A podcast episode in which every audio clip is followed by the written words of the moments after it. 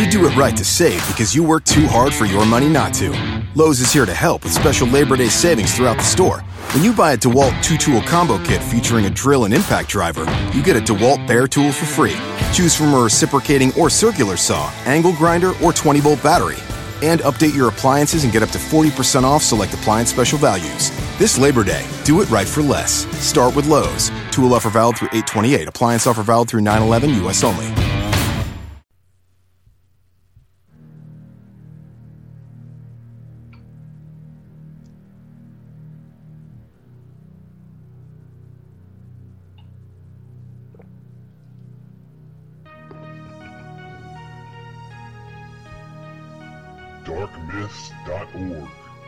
And Neapolis Media Group proudly present to you the Lone Gunman Podcast, featuring your host, Rob Clark, where research comes to shine and myths come to die. Stay tuned. Be right there.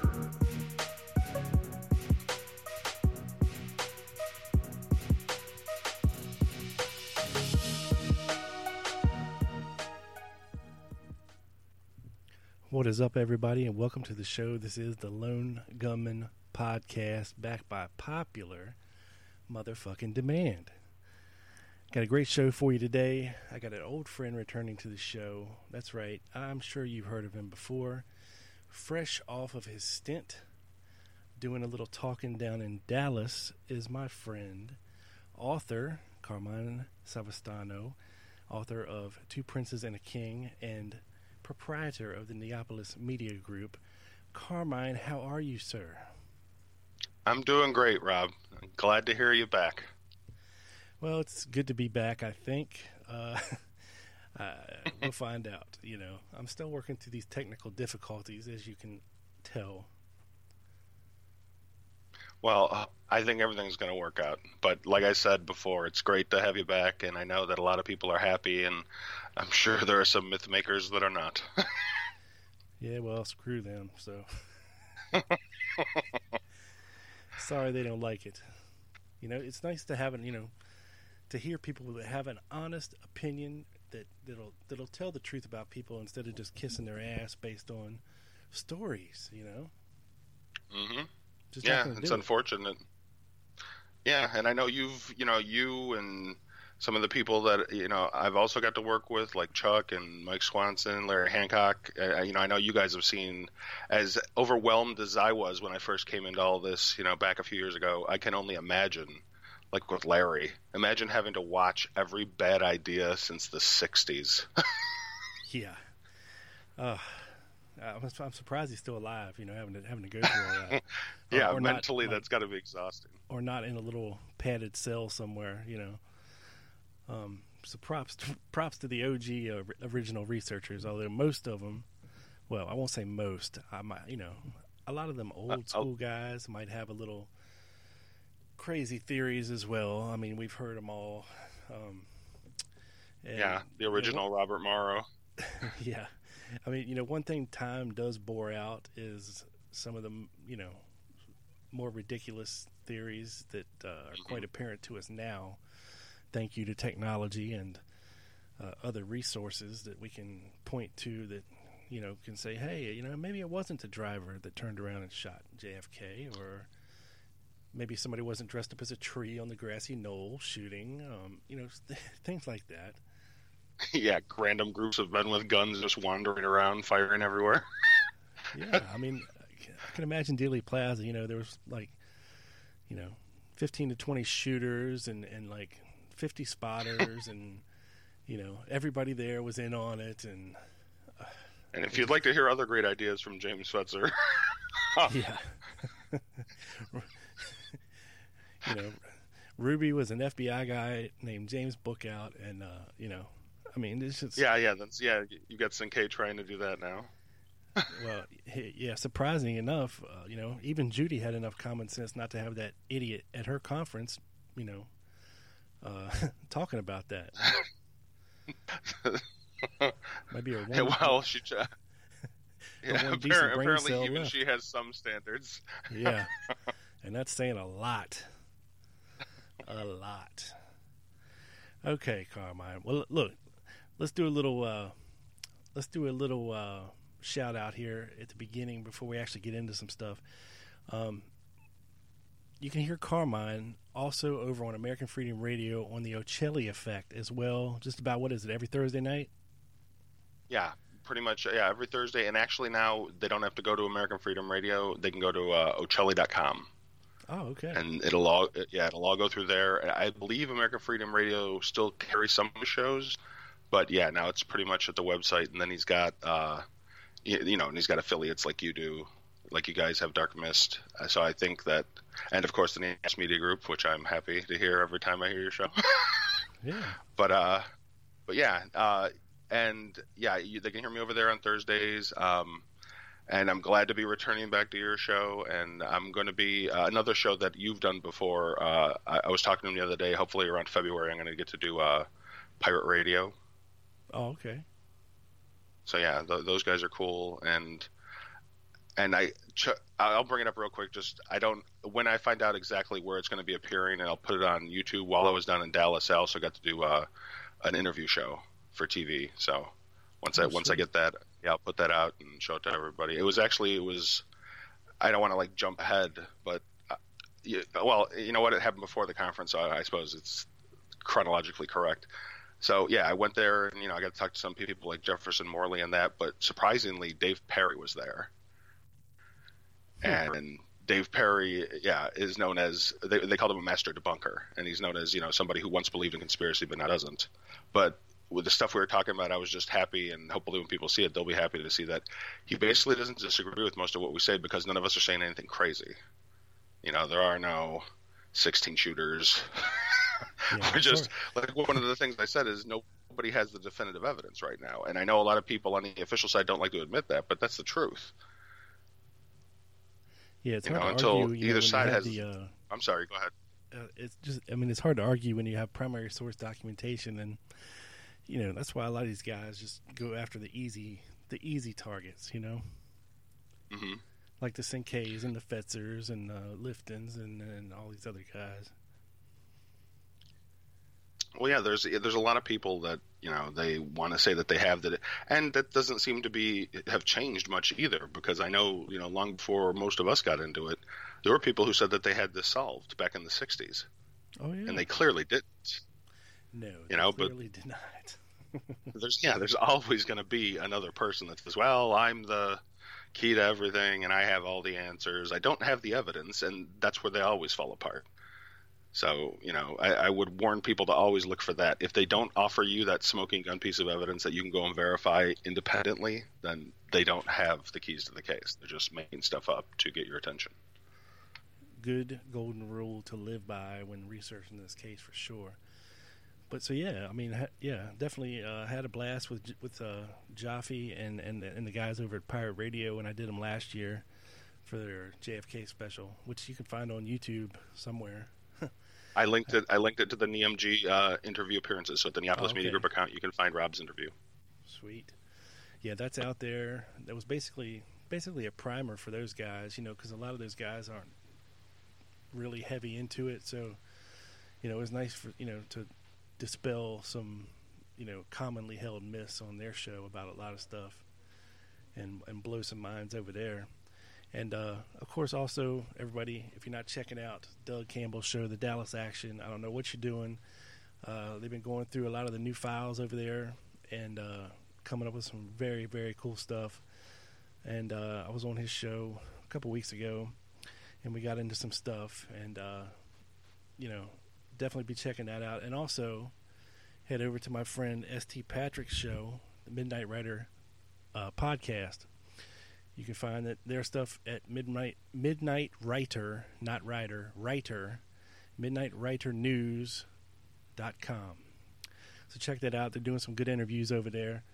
Um, great shows, and uh, so yeah, definitely check them out. So now I wanted to have Carmine back because, of course, Carmine, we've had a lot of document releases, which is like your bread and butter in, in the past six months, and uh, we're going to be talking about a lot of that stuff today and, and see if we found anything worth uh, worth discussing. So uh, let's get right into it, my friend. Okay.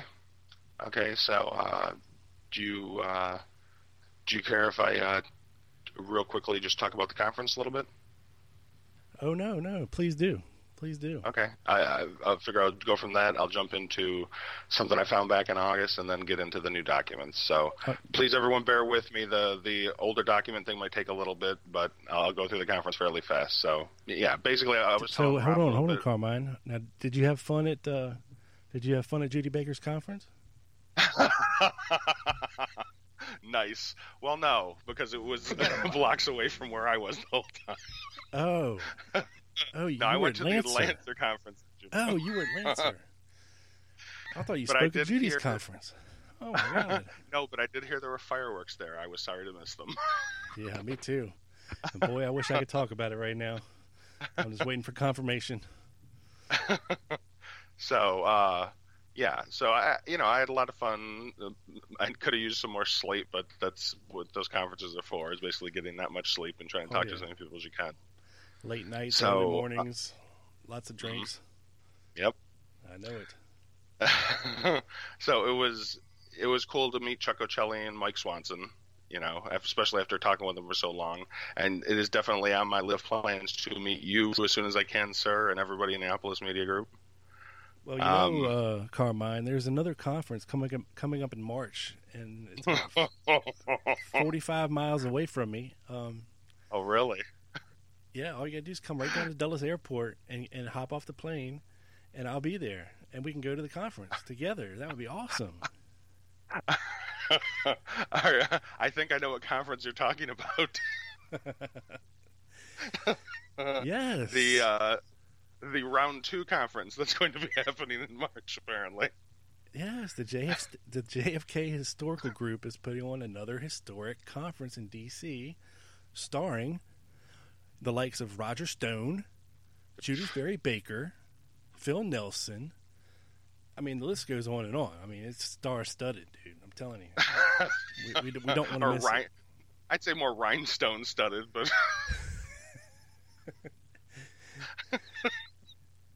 uh, yeah, that's going to be for your pleasure. that is going to be an interesting gathering, I'm sure. You know, it's so close, dude. I'm like, I'm, I really want to go. I mean, I don't think, I don't think Denton will foot the bill like he did last time, but I'm just wondering if, uh, if I should even bother going, or if they'd even let me in the door.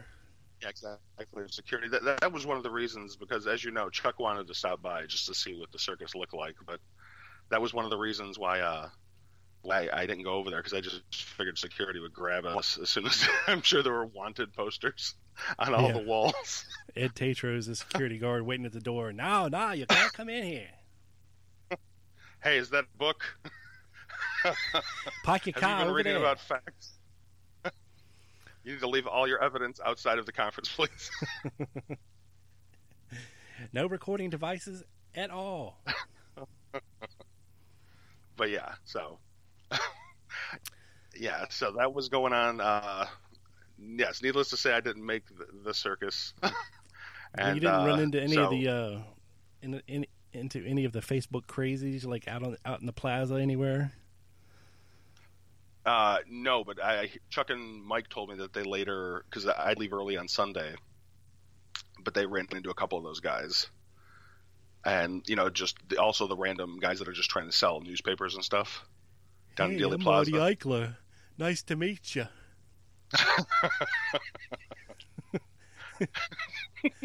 I'm an asshole on Facebook, but in real life, I'm not that bad a guy. Do you have to bring up the one that's in my state? Sorry. I know he's a frequent visitor. I'm sure he was wandering around there sometime. I wouldn't be surprised. Well, that was one of the things. Yeah. So, uh, so on the first day, um, I got a chance to hear John Newman talk. Then uh, got to talk briefly with Bill Simpich and Newman. And you know, as you know, I do you know the cryptonym research, which they do, and Larry Hancock and Matthew Shuffley. So it was, it was cool to get to meet some of those guys and talk to them a little bit. Um, I got to see Alan Dale and Malcolm Blunt speak about the JFK records later the first night. Um, next morning, I spoke to a largely enthusiastic audience, as I told you about earlier, uh, about official and public myths. I covered some ground that's familiar to the listeners that we just did a little banter on for about five minutes there. yeah. did among you, my topics. Did somebody actually like introduce you before you went up on stage? Yeah. Yeah, Larry introduced me. Larry did? Yeah, Larry Hancock. Did he say, please welcome Mr. Carmine? Ma che salut, c'est Laurent des Patriotes qui va répondre à ton téléphone, sinon well, il va te faire sauter yeah, le caisson. Savastano. Eh. Sorry, go ahead. Trust me, you'll. It, it's funny when you when you hear it back. I don't know if you could hear that or not. No, I couldn't hear the the, the drop, but I'm, I'm looking forward to hearing it when it comes out. Okay, it was it was kind of a long one. It was just Larry Larry Hancock speaking a little Italian in between your name. nice. I've told people about the shirt you want me to get to sometime. I'll have to talk to you more about that. Oh, dude, we can make it. I got the I got the app. We can get, we can order it off Snaptee anytime you want. but uh, uh, yeah. I'll always remember that when you said that. So, but uh, then I went to, later in the day. I went to Chuck's speech, and it was really cool. You know, he had a supportive audience, and everybody was talking pretty enthusiastically afterwards. And then I got to see uh, Bill Simpich, and they talked about the mock trial that they had in Houston, which I would suggest people can find on YouTube. That's uh, it was another interesting thing that went this year. It was a hung jury, but I think that is the worst that those who support conspiracy can expect because there's just so much evidence for reasonable doubt if we actually use criminal standards. Well, yeah. And I think that's why the commission couldn't use it. Besides Oswald being dead, that's one reason, of course. He can't have a trial. But normally, as you've seen with, uh, I can't remember, was it the Aaron, and I suppose it depends state to state, but the Aaron Rodriguez case where he, you know, he killed himself so that he wouldn't be found guilty, so that his family wouldn't have their monetary rights taken away.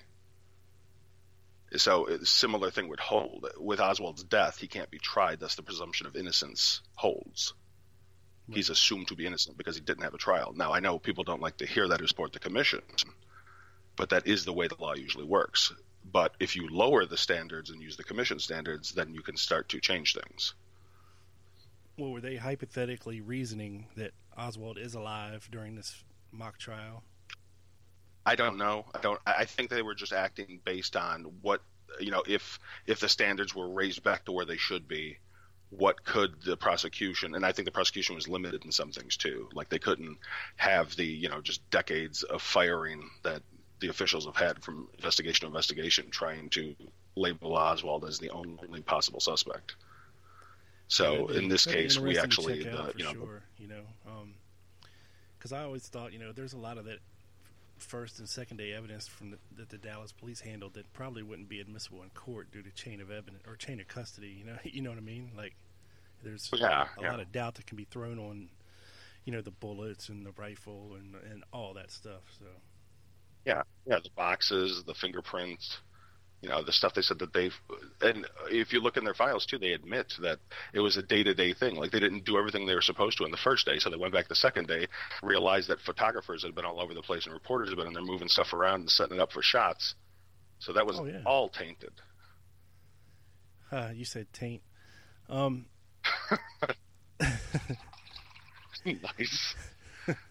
So yeah, i mean well we all know that was uh, malcolm mac wallace's fingerprint you know on the box anyway so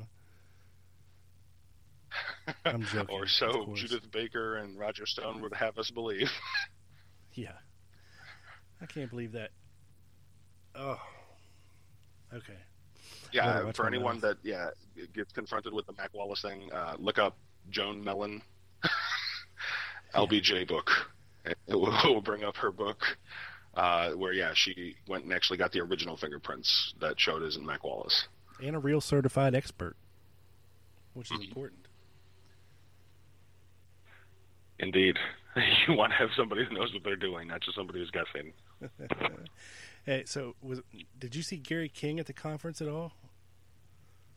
I, I did. I saw him. I think the, I caught the end of his speech. I was waiting for the, for uh, the next event, um, but I'm trying to remember. Is that the guy who um, was one of the people who supported Beverly Oliver back in the day? No, no, Gary King. That's Fetzer's buddy. He does the radio show with Fetzer. Gary King? Oh, no, yeah, no, no, I didn't. I didn't even know. Yeah, gauntly looking bald guy loves to eat peanuts and and, and uh, shove nuts in his pockets for later. You didn't see him? No, yeah. Wearing a real deal shirt. Mm-mm. You didn't see him? No, I did not. I I did not have the opportunity to see him. No. Oh man. he has like a 1990s DAT recorder, like this looks like a brick that he sits on his desk while everybody's talking. You didn't see him down there? No. Who I did see was uh Morrow was down there with the cameraman. Oh, really? Yeah. Well, he's important enough to have one, so that's that's good thing documenting all uh, that was just surprising because yeah, the year before he wasn't doing much, and then this year he had a cameraman. Oh. So, all in all, uh, you, you, had a you had a good time at the conference. This for the second year in a row. Yeah, yeah, no, it, it was really cool, and you know, I got to meet more people this time. I knew what I was doing a little bit better, and you know, it, I knew the area a little bit better. Um, it was, you know, all the I got to see, like I said, a bunch of different speeches. You know, people like Larry Hancock, Bill Simpich, uh, John Newman. They did a tribute. Uh, uh, Stu Wexler, I got to see too, who I know you've had on the show uh, with that really interesting episode about Oswald's library card. Oh yeah. And uh, yeah, they did a good, uh, uh, a nice tribute to Sherry Fiester. You know, who uh, the listeners don't know passed away, uh, and that was Deborah's sister and a forensic expert, one of the few real scientific uh, forensic experts that has contributed a lot of modern information that we can use that's useful. So yeah, it was nice lost, to see that. And lost quite a few this year. You know, I mean, j- did you see uh, Robert Oswald just died? Yeah, yeah. Yeah, Lee Oswald's brother yeah, they, passed away November twenty seventh. Yeah, that was. I mean, you know, it's and he was older, but uh, you know, they're all, I'm sure, getting to a lot of the witnesses anyway, because I can't think that, you know, we luckily do have some, you know, witnesses left, but a lot of them are gone. And a lot of the officials are gone for the most part. Yeah, they're getting up there in age, and so are these, you know, some of the researchers as well. You know, which always sucks. The, but exactly, that's life. why we got to get as much done as yeah, we got to get as much done as we want. And it's also, I think, important to note that you know, some people want, unfortunately, some people want this to be solved by the time they die. And I know we both do, Rob, but that might not happen. I'm hoping that's not the way it is. I'm hoping that, you know, we will get some more of the connective tissue from a lot of these new documents and make some of the big questions come into clarity. But we also have to realize that, you know, this is historical research is a centuries handing down thing. You know, we're still looking into ancient Rome. So we're going to be looking into this a while still, but I think we can get some big answers at least in our lifetime. Yeah, well, fortunately, we got a little bit more technology than ancient Rome had. Eh, exactly. And, well, and that's I think the big difference too between even the you know the 70s and the 80s and the researchers of the 90s and currently that you know tech has made it so much easier instead of having you know like Mary Ferrell or Harold Weisberg to have to build an addition under our houses so we could put all the files in there. Oh no, something they be destroy, destroyed by fire in a matter of seconds. You know, just paperwork after mm-hmm. paperwork after paperwork. You know, but we all stand then, yeah. on their shoulders, and here we are today. And that's why I always, you know, say how important it is that, you know, look, like people like me and Carmine and Doug, you know, we're relatively young, you know, to be in this scene. Like I know, I know you, you know what I'm talking about. If you go to a conference, you know, it's like going to a, a a rest home, you know, sometimes uh, as far as all the corpses propped up in there, but um, that's just the way it is. that was more yeah. Well, this and one of the things I wanted to mention too that was important is uh, there are actually some young people this year, which I thought was great. I only saw a couple last year, but I actually saw, you know, a few teenagers. I saw a kid with their parents. So good. we are making progress, yeah, and I, it's because of you know shows like Rob Show and you know Chuck Show. There's a lot of shows out there that really do, you know, get new people's interest, which is important. We have to engage not just the the public but also younger people because you know it's not it's not a good thing when you go to a conference and me or Rob is one of the youngest people. Yeah. You want to definitely have that next generation there too. Yeah, and they kind of look at you like, "Who's this little young whippersnapper? Thinks he knows everything."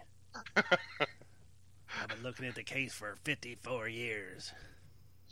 Yeah, well, as you know, that's one of the things that uh, some people online like to say too, is as if it's a seniority battle. yeah.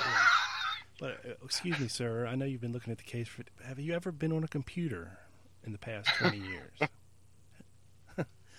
Yeah, oh, okay. well, even yeah, or looked at the new documents. I mean, okay, if you can't use a computer, have you printed out the new documents? No, I read books, Sonny. I know. And I yeah, letters you know, to people. What, not not to all, everyone's uh, happiness, but I know that some people don't like that. I always try to go back to documents every time, but I think that's what we have to do because then there's no interpretation. That's the problem with just reading books. I think some people's books are great. I think, you know, of the maybe five or ten I've read when I've gotten them, you know, suggestions from you or Chuck or someone that I trust to suggest a book to me, I'll read it. But for the most part, I stick to the documents just because no one's interpretation gets in the way. You see exactly what was said. Exactly, and that's that's the way it, it needs to be. You know, from here on out, I think. You know, books yeah, are great. If we're going, know, but uh, it's nice to have things you know in your hand or on your screen that you can point someone in, in the direction to, and just really they can't argue about it, like you were saying with uh, Dave Perry.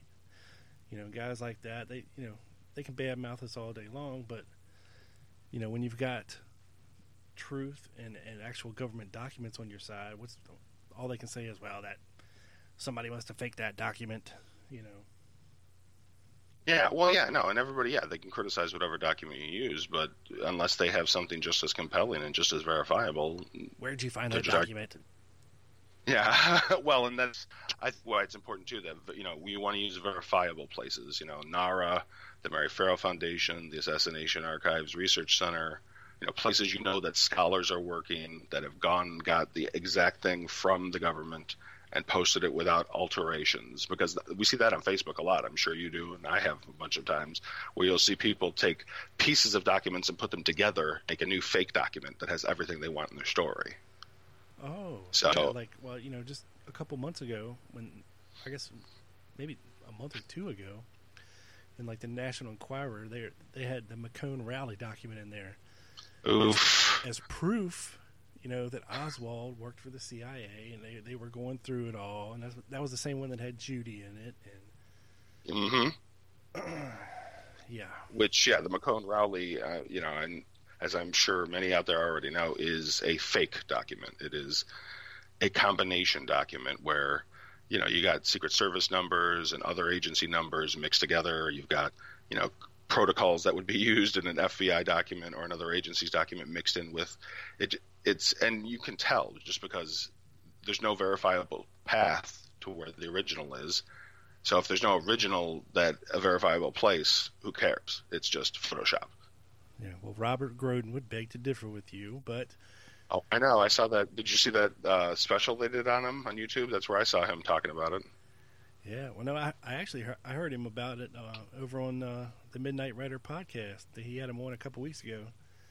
Um, I was talking to him, and you know, look, I, am not, I, you know, I don't like to badmouth people that have done a lot of great stuff for, for research. You know, like I think it's a great thing that, that Groden goes and sits in, in, in Dealey Plaza, you know, on the weekend for the past what thirty some years or however long he's been doing it, and basically lost his family over you know pers- the pursuit of the truth, and you know was responsible for getting the uh, Zapruder film out there and all that. But you know, I mean, here we are, and you know you're a, a, photo expert. You can't tell that the McCone Rowley document is a composite document with no verifiable, uh, you know, provenance. It's like, okay, you know, if you want to hang your hat on that, that's fine. But you know, whatever. Yeah, well, and, and the unfortunate thing is, like you said, he did a lot of great things, but sometimes, as we've seen with other people as well. They get to a point to where they've seen so much that either they lose heart or they just get tired or you know they they they lose interest in continuing to dig when new things emerge. So they try to grab one thing, and the, it's it's convenient. The things like the McCone Rowley document are convenient because it's got all the flavors you want. You know, it's got Oswald and the CIA. It's got them putting other plans down. But one of the huge problems with it is, I believe, it's only secret, and it's got like every bad thing that would have been associated with the Kennedy assassination in one place, and it's secret, not top secret, which would it would be if it's all their secrets in one document. They're not just going to hand that out to everybody. That's going to be one that's the highest classification. Yeah, so that's one of the huge reading. problems with it. Yeah, exactly. Yeah, and, and, they probably wouldn't have even written it down, which we know was you know a technique that they mentioned in the assassination guide and in other places. So yeah, it makes no I mean, sense. Yeah. You know, I think you know a lot of the people that are looking for smoking guns in these in these document releases are going to be greatly disappointed. Um, mm-hmm.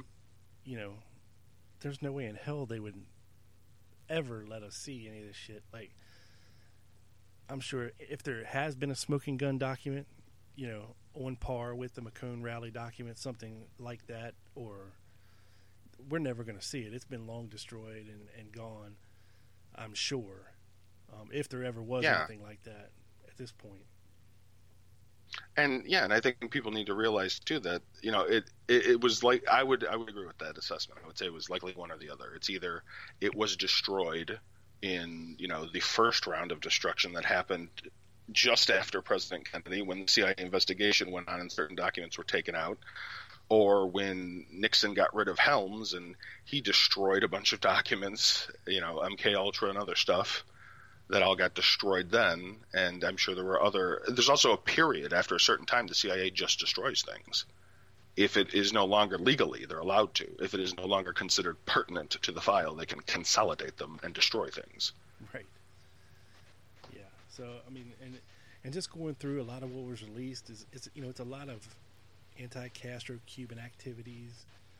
You know, mm-hmm. a lot of these a lot of these guys are still alive or, or were alive into the 90s and, and early 2000s, and you know it's a lot of you know basically methods and plans and things like this and how they use informants and you know there's a lot of uh, a lot of informant based information in these releases as well, which of course is not verifiable information; it's hearsay. But um, you know, some of it's interesting, and I think we're going to hear a little bit of it today. So yeah, let's get into a little bit of okay. It. Okay. Um, Thirty minutes into the interview. So. well, you know, we had to catch up. It's been months and months since we've talked. I know we got plenty of time. I'll uh, I'll try to give you the uh, the short version. I'm going to hit the uh, so real quick, I wanted to discuss, you know, some of the things that, uh, you know, I found in the older files since yes. the last time me and Rob had a chance to talk.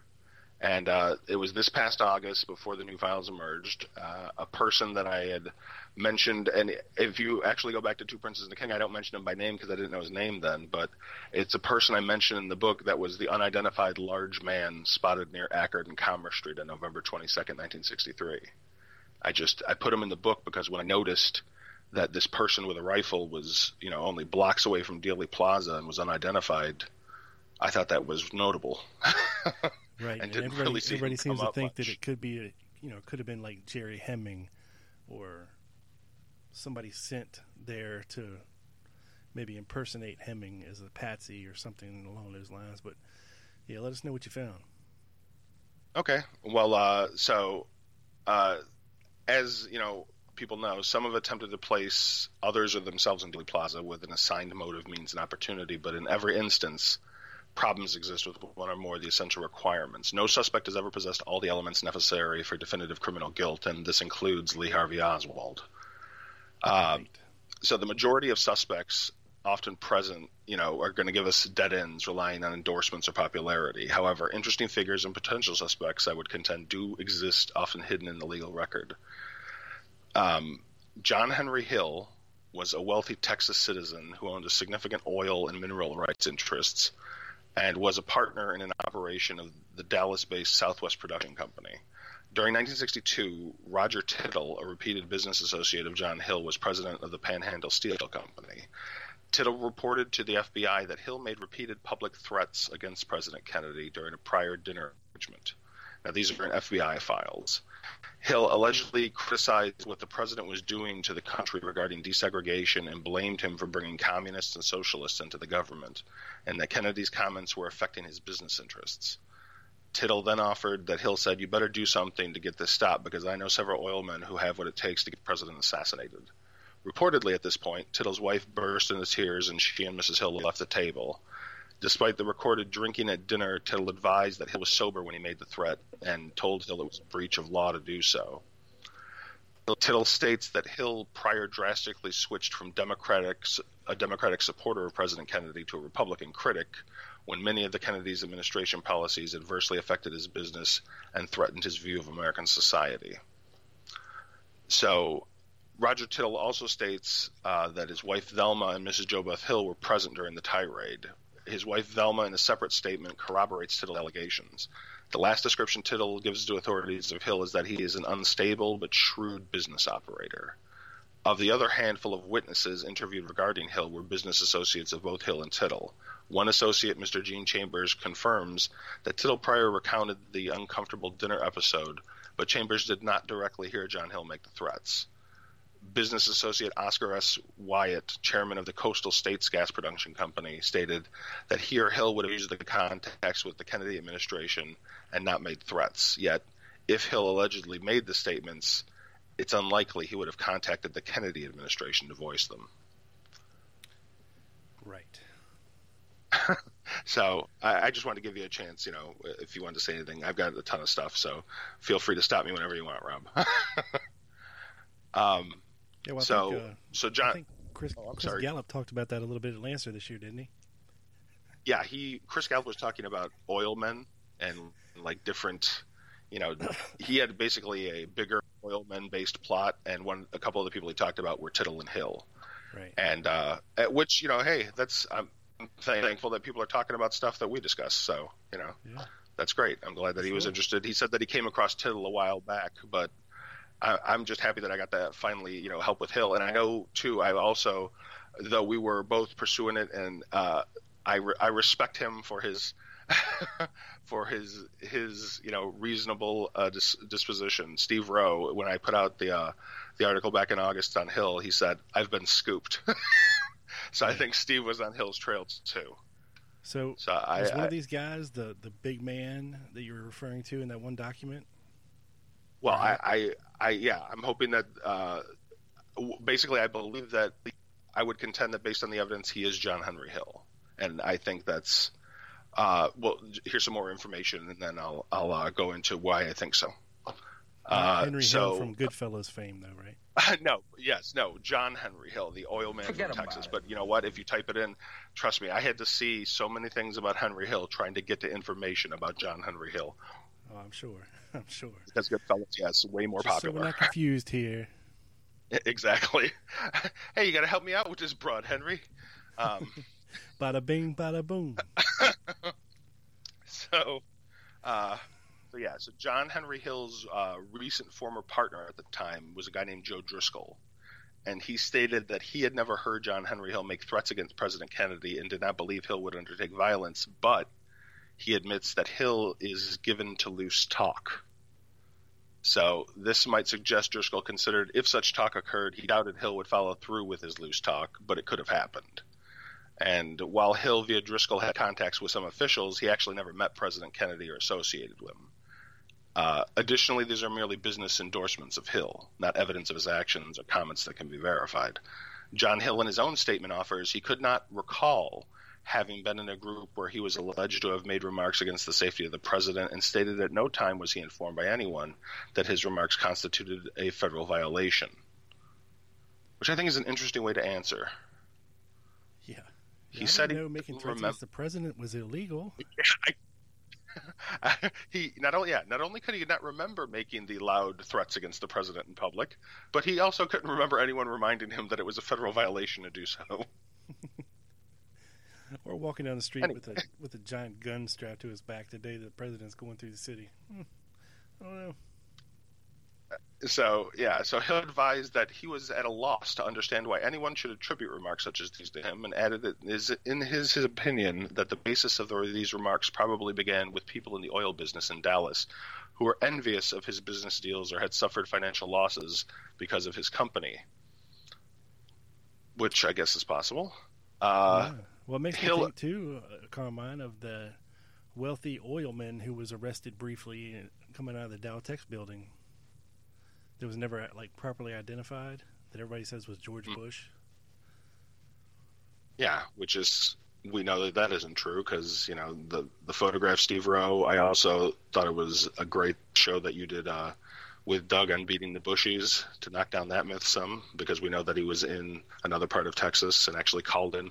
You know, like the, one of the things that annoys me about the whole Bush myth is that when people try to use the Parrott document for yeah. Bush calling in to report, but it's after the assassination, and he's in Tyler. so how could he be in Dallas? Well, he flew on a supersonic jet that got him there in 15 minutes. Carmine, don't you know anything? I mean, come on. exactly. Come on. So, um, so he's like Bruce Hill, Wayne. A, yeah, I know exactly. He's yeah, he's got a teleport pad. It was the '60s; they had one. um, but so Ask Andrew so. It could have it could have been possible. he traveled through the wormhole with Barack Obama. But I'm sorry. Short, sh- short, oh, that's fine. Short of those, like I said, we got months and months of jokes and stuff we need to get out of our system. It was so. the Montauk Project. I mean, come on. so Hill attributes jealous business rivals were responsible for the accusation despite the information emerging from someone not in the oil business to whom Hill owed money. He also confirms that he may have stated the Kennedy administration was going socialistic, but denied that he said they were bringing communists and socialists into the government. Hill never denies eventually voicing serious fundamental problems with the Kennedy administration, but he can't remember if he made repeated tirades. He cannot recall, and he does not understand why someone would tell officials he did, but he claims he did not make a death threat. Yet even those who do not think he was responsible still commented on his unfortunate habit for loose talk and his public bravado. Thus, it's not unreasonable to contend that Hill made threats and accusations. If one believes him, they were just not death threats. One instance of serious disagreement might serve as a motive for seeking revenge on President Kennedy. While John Hill did indeed make significant profits during the Kennedy administration, he could have made substantially more if officials had not denied a business venture he collaborated on with others to undertake. During 1963, Hill and some business associates created a business group to purchase the complete oil rights in Texas of the Pan American Oil Company. They planned to reorganize the corporation and sell its gas to the city of El Paso at a large profit. While they attempted to finish the arrangement, the Federal Power Commission, according to Hill, prevented the arrangement with complicated procedures. Hill eventually abandoned the deal after his attorney instructed him to do so. He stated being disappointed and may have uttered comments about the Kennedy administration's socialistic tendencies. He also said having connections to President Kennedy and likely followed finance. He also, as we said, as I said before, had connections to President Kennedy and likely followed financial news regarding his investments, and thus could have come across the announced trip and motorcade route from either source. Thus, we have a reasonable motive. We have multiple witnesses making legal statements to officials. We even have the possible suspect affirming he had reasons to dislike and perhaps even despise the Kennedy administration. He does not deny his policy opposition because of financial interests, but asserts that he never directly made a death threat. We even have his supporters' admission of unadvisable commentary when the moment strikes. Roger Tittle claimed Hill was unstable, just as some claimed Lee Harvey Oswald was. Yet, unlike Oswald, this man has a discernible possible motive. Mrs. Jobeth Hill told the FBI on the morning of November 22, 1963, she and Mr. Hill were downtown in Dallas. The Hills were shopping for a scheduled hunting trip and running errands. Mrs. Hill went to Neiman Marcus, the Neiman Marcus store that morning and dropped off jewelry to be repaired. She then went to join her husband at Cullum and Boren's Sporting Goods on Elm Street nearby. She asserts it was just before noon. Yet this conflicts with the multiple times other witnesses offered who feasibly observed John Hill shortly later in the day.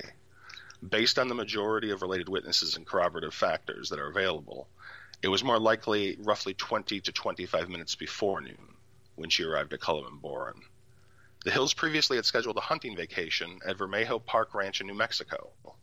While Mrs. Hill was at Neiman Marcus, John Hill purchased a new, likely pre ordered rifle, or one selected that was already prepared for use on his trip.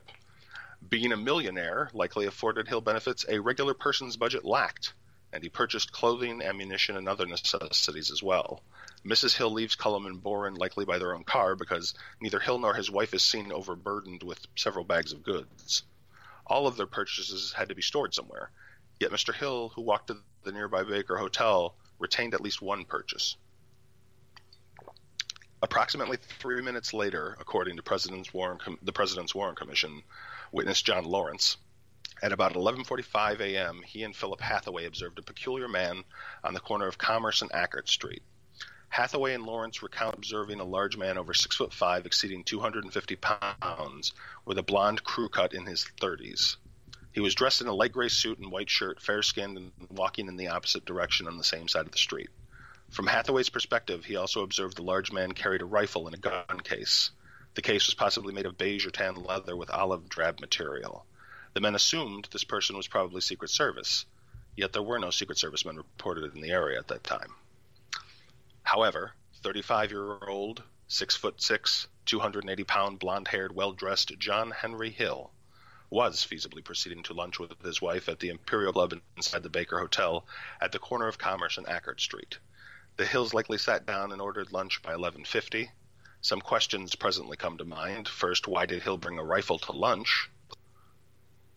Did he store it elsewhere or did he give it to someone? Additionally, why did Mrs. Hill never mention the rifle? Roughly 20 minutes later, at possibly 12:10 p.m., Mrs. Hill excuses herself and walks or drives to Neiman Marcus. From this point, no definitive evidence yet locates John Hill, and thus far, he remains unseen by anyone during this portion of the timeline, including his wife. Thus, we are left with the evidence present and can make informed deductions and reasonable approximations based on a short timeline. So, what do you think of that so far? well, I think it's good we finally identified this guy. I mean, of course, he wasn't alone in his feelings about President Kennedy um, mm-hmm. by any stretch of the imagination. I'm sure a lot of people felt the same way, and I'm sure a few others also voiced their unhappiness with his policies and his stance on communism and his, uh, you know, his, his oh, you know, he wants to cry about not being given a monopoly in Texas on the oil business. Sorry, buddy, get over it. Um, but yeah, I think it's interesting, you know, because this, at least before, you know, this guy has always been posited. Oh, it could have been Jerry Hemming, you know, big guy, six five, six six, whatever. Um, mm-hmm. You know, short blonde crew cut, but you know, Hemming never had blonde hair, or, or you know, maybe, maybe people surmise that it could have been, you know, like a double, you know, just to plant that seed that maybe Hemming was in Dallas with a gun. Um, but I think it's good we finally identified this guy, even though I don't, I don't think anything sinister here. You know, I think like you said, you know, he's a rich guy and he bought a rifle that day and you know, he's going to walk down the street with it. Dude, six six. Yeah. Can't say anything to him. I mean, and this is sixty three. I mean, it wasn't a big deal to see somebody with you know with a gun in Texas. Yeah. Oh yeah, no, yeah, I, I don't. I definitely don't think. I'm waiting for the, like I told Chuck, I said that whenever I go into a suspect, just because it's always happened in every other case when I've gone into them, I'm waiting for the thing that pulls it apart.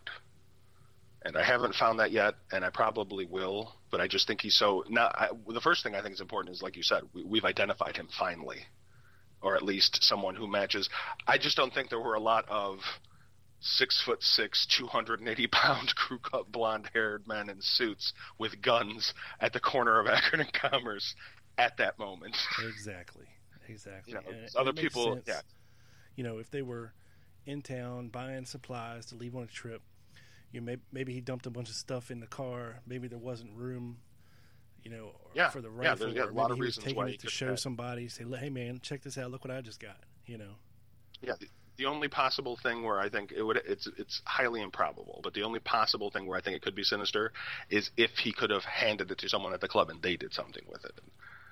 But that's like I said, that's just speculation. That's I don't I don't consider that. But I, I but the important thing that we've you know we've said a couple of times that I think is notable is that we finally can see who he is.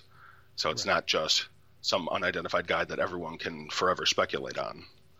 So uh, then, uh, yeah, so JoBeth Hill uh, walks the block back to Neiman Marcus. Uh, basically, also, one thing I would note to everyone is the distance. You know, whether or not, you know, Hill has any sort of direct connection to the Kennedy case, anybody in this distance or closer has the ability to actually get there in time. So if we're going to be looking for suspects, they need to be within blocks of the assassination just before the assassination. And, and it's important to also remember there's nobody we have no confirmation of, of anybody seeing a six foot six guy. Yeah, he would have stuck out anywhere around Dealey Plaza on the Knoll and the Depository and the Daltex on Main Street, Elm Street, Houston Street. Yeah, there, there was a tall guy on Houston Street that people seem to think was Jerry Hemming in that in that one photo. Um, but and I think he was like I think I mean, I don't you know don't quote me. I think between like six two six three. No, I think he was about six five. I mean, he was a big. Oh, dude. Oh, okay. Oh, he was that big. Okay. Yeah. Uh, but he uh, maybe he was thinner then, because I just I would think that he was. You know what I mean? He was. Oh, he was definitely thinner then. Yeah. Yeah. This because this guy was just huge. Like I can't even imagine. Most of the people then I would think are like five six, five eight. You know, maybe weighed 150 pounds, 170 pounds. This guy's just a monster. yeah, I don't think I don't think Hemming was 280 back then. I think he was probably about 200 you know, just tall and you know, lean. Mm-hmm. Yeah, more soldier like. But you know, average but big. Just a big dude. You know, mm-hmm. not muscular, not fat, but just a big dude. You know. Another interesting thing about uh, about Hill is he sells off all of his shares in the company the month before the assassination. Now, I'm not saying that that has to be anything nefarious. It, it, probably it could have, you know, feasibly it could have been related to the deal that he lost, and he had lost so much money he just got tired and fed up, and decided that he was going to liquidate all of his shares so he didn't have to deal with it anymore, and just took the money that he could get out of it, because he still did have mineral rights and other things too. Yeah, I think that sounds that sounds about right. He was probably so pissed. He was like, "All right, screw this. I'm I'm selling off this shit and done with it." Yeah, so, um, and but I think one of the things that I like, you know, like I said, he doesn't have to be any sort of a viable candidate for the assassin, but he actually has a motive, which I think is important for us to distinguish between him and Oswald, because Oswald has no motive. The commission's own psychiatric experts admitted they couldn't give him a motive. You know, there's there's just no evidence for exactly what his thinking was, which is why we've seen people who want to support the commission say crazy or you know he just came unglued something just set him off. You know i've actually heard someone say when he watched that program on president kennedy on tv a couple nights before it set him off and he just had to go after him which you know okay well if that's the case then how did he do it all in the small amount of time that we know that he had to have had if he was a lone gunman how, without practice and then you know it all falls apart. Oh yeah Okay, so yeah, so Hill was the little interesting old thing. Let's get into the new stuff. Uh, and then there's an article with links to all the evidence that I gave Rob called "The Man About Town." If for those that want to read some more about Hill, to me the the craziest thing when I first came across that was just that his wife was like, "Oh yeah, we were downtown in Dallas. He was buying a gun, five blocks away from Dealey Plaza, just before the shooting." yeah, I mean, I think you would plan ahead just a little bit. You would if hope. You, if you knew the if you knew the motorcade route and everything a couple days ahead of time, you might, you know, if you're a millionaire, I think you can. You probably either already have a shit ton of rifles, or yeah. you're not going to wait till like an hour before he's coming through to go get a rifle. But, but yeah, I'm going to put up all the uh, the links to all these documents in the in the show notes. So anybody wants to check it out, just head for the show notes, and you'll be able to to find all this stuff from there. Okay, so uh, so now on to the newer information from the series of releases we've been awash in since earlier this year. Oh, yeah. For those who have not, yeah, for the yeah, I know Rob knows already, but for those who have not been keeping track, I wanted to offer a breakdown of what's been going on. Uh, as many researchers and JFK advocates know, officials were legally bound under the JFK Records Act to release the remaining files in the case in the possession of the government, not released by the Assassination Records Review Board in the 1990s. However, And there's always a however. Officials also could, under the law, continue to withhold files under certain circumstances that include national security concerns. While this might be legitimate in only the gravest of direct threats to national security, this case seemingly does not represent such a grand claim of security threat after the over a half century has passed since it began and because a large majority of those involved are deceased. Yes. So, the National Archives released its first round of documents on July 24th, 2017. They released nearly 4,000 documents. October 26th, as the second release, was the second release of 2,891 documents, and this was the legal deadline for the government to release all the related files in the JFK collections. Clearly, these were not all the remaining documents, which media and public sources and experts say range from 300 to 30,000 documents at that point still remain unreleased. Many were angry, outraged, and expected nothing further to emerge this year. However, after the media attention faded and the JFK documents sort of fell out of the public notice, they released three additional document releases with an overwhelming 25,000 partially withheld or withheld in full documents have been released in just November, and many are doing their best to wade through this huge information dump that just happened. So, you know, of the 20, which goes to show you too that was the higher estimations, you know, by people like Bill Simpich and Rex Bradford and others that said it was tens of thousands of documents they still had because they just dropped 25,000 on us and they're still withholding more. So there's even more documents left. supposed to be more coming in the spring. That's what I heard. They had six yeah, months, after this. Eh, extra six months or so.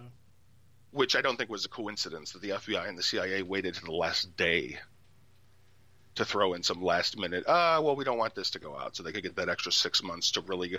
I think that really what is what this is sometimes. I think uh, the number that I read was four. There are only four NARA people doing all of this, so they're going to miss stuff. We're going to get some good documents in there because nobody can read them, you know, from top to bottom, all of those hundreds of thousands of different pages, or know what they're in reading. that amount of time. Yeah, and know yeah exactly. They know how it relates to everything else. So, um, so many researchers have been busy offering the new files, and I wanted to cover some of the files I came across in the time since the last time we were really discussing the case. Um, one of the documents I have prior discussed here and elsewhere is known as the Casasin Memo, which was first revealed by Joan Mellen in 2008. The document was redacted in some portions, and the name of both the sender and the recipient were hidden under pseudonyms. For those who are unfamiliar with pseudonyms, they're false names used to hide the identity of a person. Now, wasn't, While wasn't the, Thomas Casasin a pseudonym for? Yep. Yeah, uh, Thomas Casasin was the pseudonym for the person sending the information, and Walter P. Heltigen was the uh, name of the peop- of the person who was to be the recipient of the letter. And the memo essentially states that uh, the CIA Soviet Russia division officer Thomas B. Casasin considered using Lee Harvey Oswald for intelligence purposes. However, many of the hidden details prevented the coded names and important parts of the memo from being understood. So when I first read that document years ago, I had talked to, to Chuck and Rob at various points, you know, on the shows and elsewhere about how I wanted to find him. I wanted to know who was the guy who said he was going to use Oswald, which goes contrary to nearly every agency employee that's been asked over the years. Even Casasin later lied about it, said no, he's not the sort of guy we'd use, even after he thought about using Oswald in '62. Yeah, and it, it, and trust me, folks, it's a name you've heard before. Uh, so, I started to do a mass stuff on uh, on uh, Casasin. I'm trying to relearn it too because I called him Casasin forever because that seems how it's spelled. But Casasin, I've heard is the proper pronunciation. So forgive me if I go back and forth. Uh, so years later, following the release of the new documents, I was looking within the earliest releases this year, and I came upon a version of the Casasin document that was not just unredacted, but also contained the written true names of those who had only appeared in pseudonyms in the other versions. The new version of the memo reveals that Walter P. Heltigen was James M. Flint, a CIA officer in the Soviet Office of Paris Station, who received a message from Thomas B. Casson, aka Jacques G. Richardson. Richardson served the agency in Japan from 1955 to 1960. He then was transferred to serve in the Soviet Russia Division 6 as the chief of a Soviet base in North Asia Command. And according to Richardson, he performed espionage operations against the USSR during his service there. Now, during this same period, Lee Harvey Oswald was in the Soviet Union as well and drew Richardson's attention because of his strange behavior and his ability to leave the Soviet Union with a Russian bride and a new child on a State Department loan, no less. Richardson expressed concern that Oswald possibly was being used by Moraine into the West and become a Soviet sleeper agent. CIA officials had observed a pattern of Soviet women marrying Western husbands, and after relocation, they would divorce these husbands and remain in the Western nations. Ding, ding, ding. Interestingly, yep. Interestingly, Richardson did not mention that he was also running a tourist agent who, similar to Oswald, married a Russian national and relocated with her to France. This was the same country Richardson's next assignment would take him to, and where he retired. All right, now hang on a second, Carmine, because was was Thomas the name Thomas Casasin used by more than one person as a pseudonym? Because I right now, I was just going to say the only person I know for sure that's used it, it was Richardson God damn, I should have said because I, I, I, I could have swore I saw it in documents that it was um, somebody else was using it as well, and it's so, and it's a name that we've, all heard of before. Like, I wish I could remember. I, I, suppose it's possible. I know that there were there were some that were reused, but yeah, the only the only person I linked, and it was totally by, you know, like I told you, I was looking for him, and what happened was I found that first document, and then it was a struggle to try to find stuff about him because basically he left, and it was only by chance that he had gone to U of M, the University of Michigan, which is actually kind of close to where I am, and he got into their uh, their student register as you know, just you know, they gave him an update on alumni, and he was an alumni where they're like, you know, he just relocated with his family to France. Well, that lines up with this article I found in German that I had to translate, or hmm. luckily Google translates halfway decent. and found out that he'd also been in World War II, and then I just you know started putting the pieces together on him.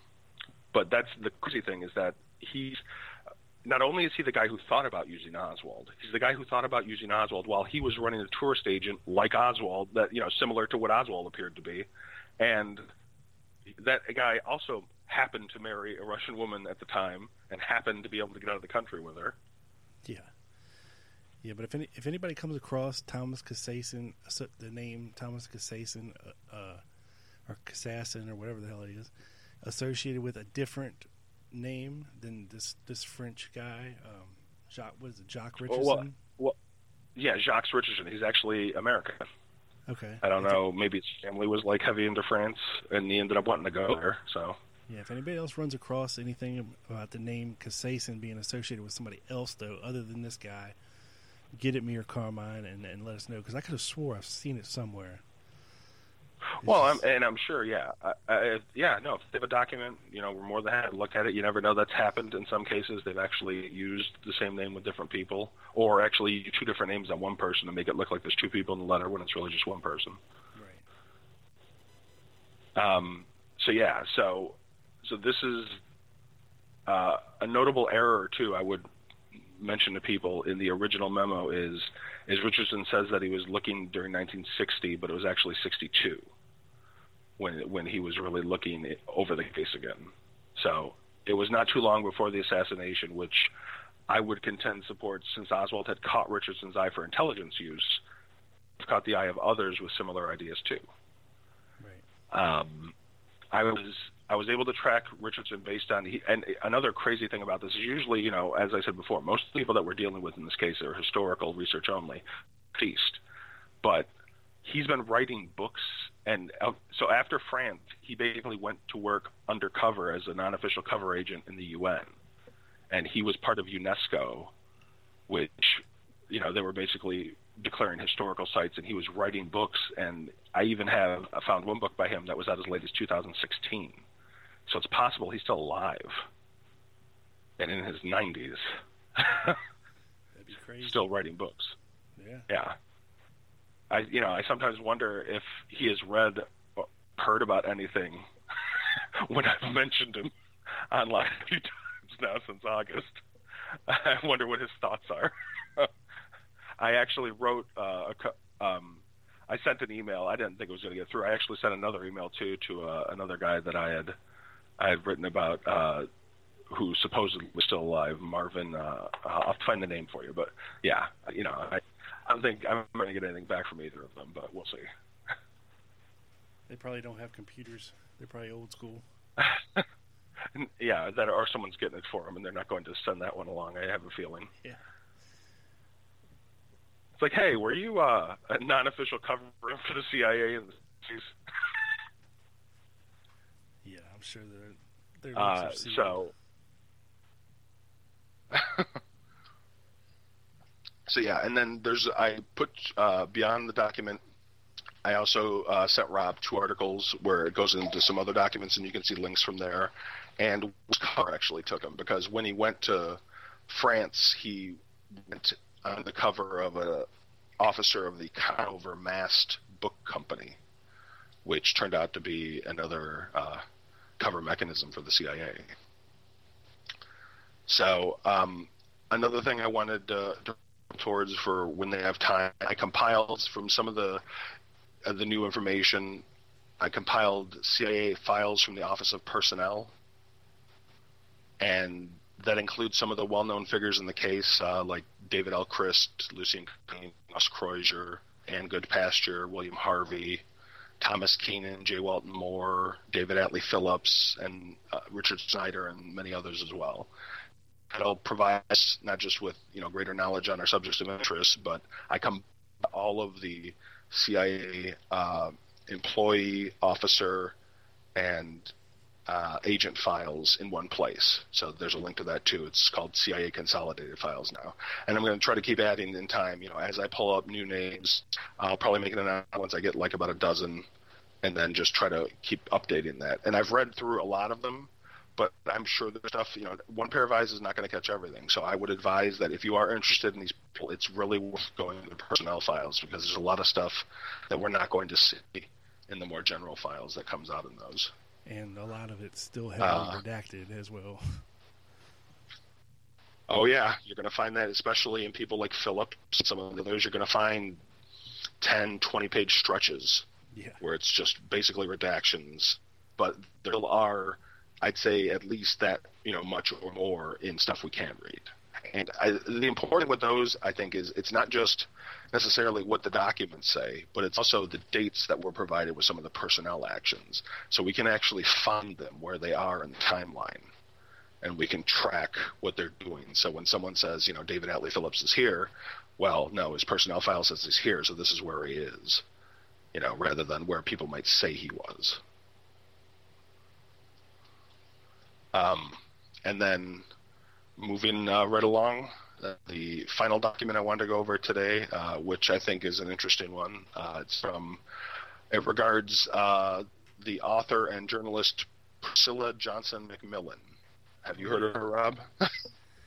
yeah, name sounds familiar. Uh, for those unfamiliar with her, she was a, a journalist, spoke four languages. Didn't she write later became a Lee, best, Me and Lee? The original one. I definitely, you know, it's hilarious that you do that. Yeah, it's definitely hilarious that you say that because I totally think that's where Baker got her idea for her book title. Of course. Uh, yeah. Ne- never one for an original idea. no.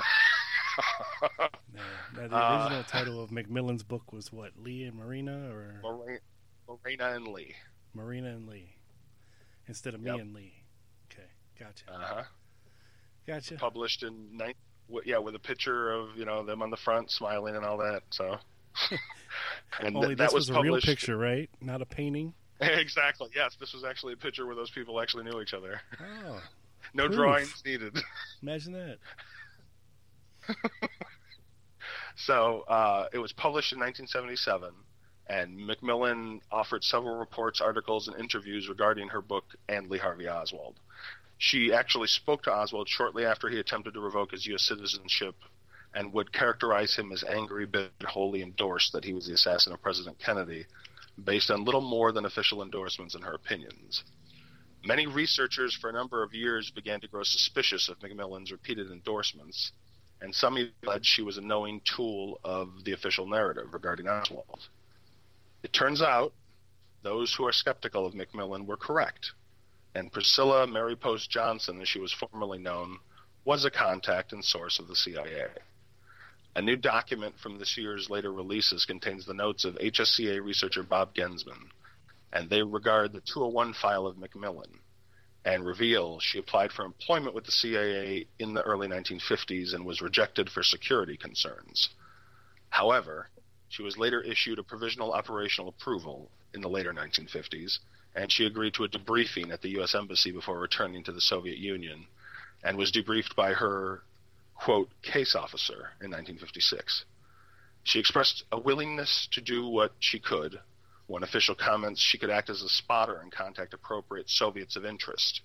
In 1958, she was suggested for use as a traveler and informant and proposed for clearance.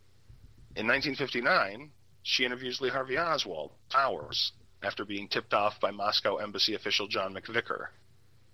During the 1960s, she is debriefed, repeatedly contacted by the CIA, reports intelligence to them and is cleared for use. She's also selected as the likely candidate to write an article in a major U.S. publication for the agency campaign. And officials, she can be, quote, encouraged to write pretty much the article we want.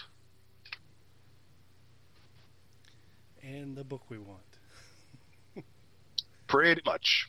Yeah. Yeah, I th- definitely think there are some questions about now people, you know, calling her an unbiased critic I, I don't I don't think unbiased is a word that should be used anymore. Not at all. And yeah, apparently she, you know, like I said, she was a bestseller. It's so how many? The question is, how many others might there be? I don't think we found the last one. No, and as we, excuse me, and as we know now, you know, through things like Operation Mockingbird and stuff, they were using people in the media in the news in the newspapers and you know in the CIA's employ uh, to to get across what they wanted to to the American people and the rest of the world. So it's not a huge stretch, and um, you know it's it's basically another form of a way to shape the public opinion of of uh, of a uh, historical figure. You know.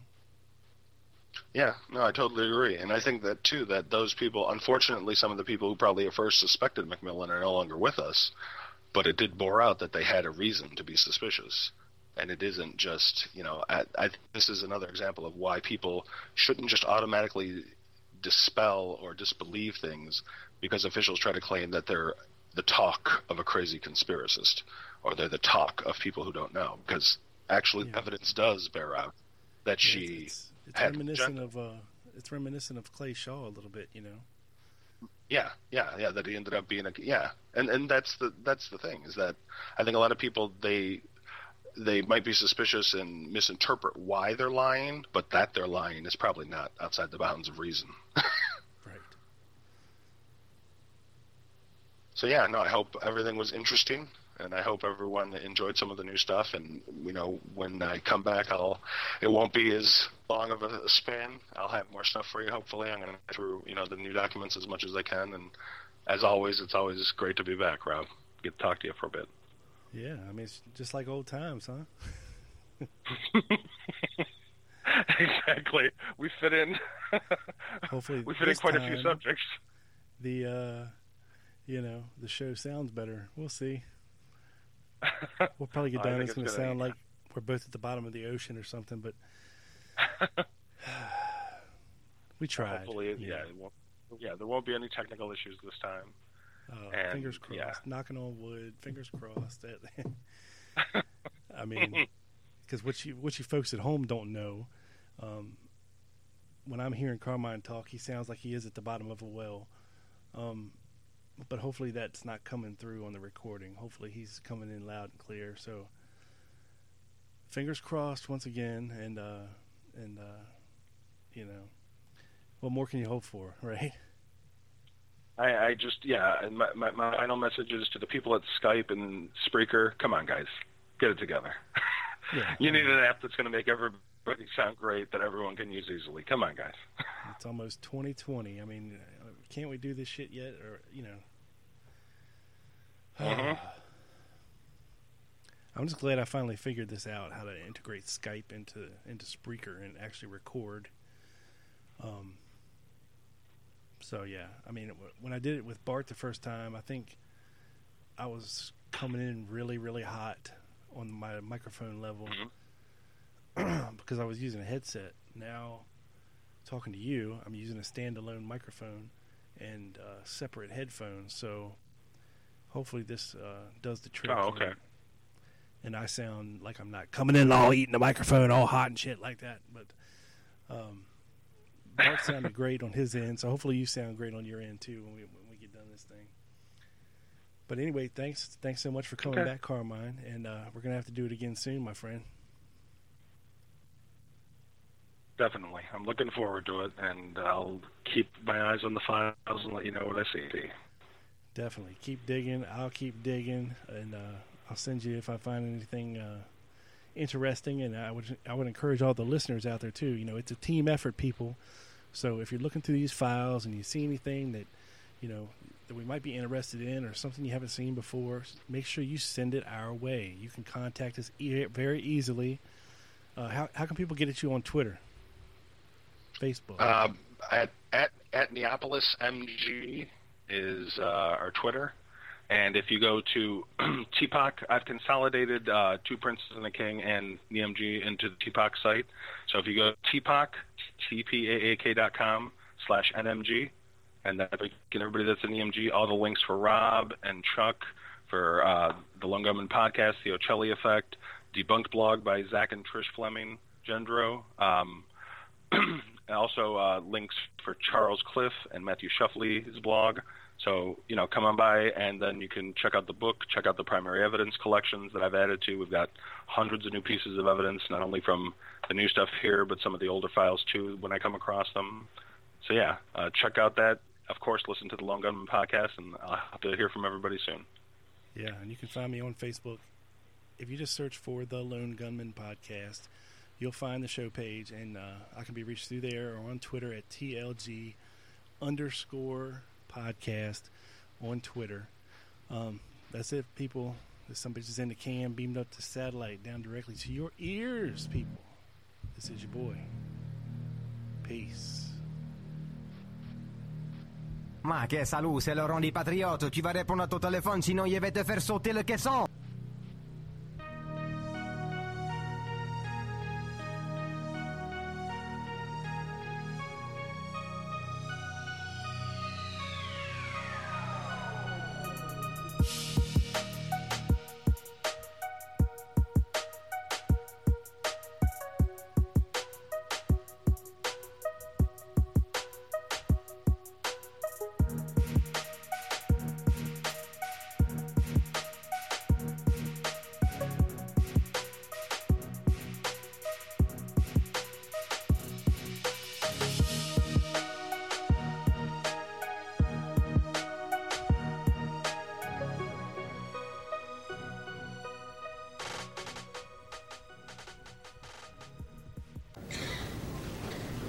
Can't believe it. That Gerald is presenting the quarterly budget report with finger puppets? Look, here comes a 1.7% decrease in fixed overhead. Hello, everybody. No, I can't believe how easy it was to save hundreds of dollars on my car insurance with Geico. Who are you? The projected increase in organic Q3 revenue. Hooray! Believe it, Geico could save you 15% or more on car insurance. I can't believe it. That Gerald is presenting the quarterly budget report with finger puppets? Look, here comes a 1.7% decrease in fixed overhead. Hello, everybody. No, I can't believe how easy it was to save hundreds of dollars on my car insurance with Geico. Who who are you? The projected increase in organic Q3 revenue. Hooray! Believe it, Geico could save you 15% or more on car insurance.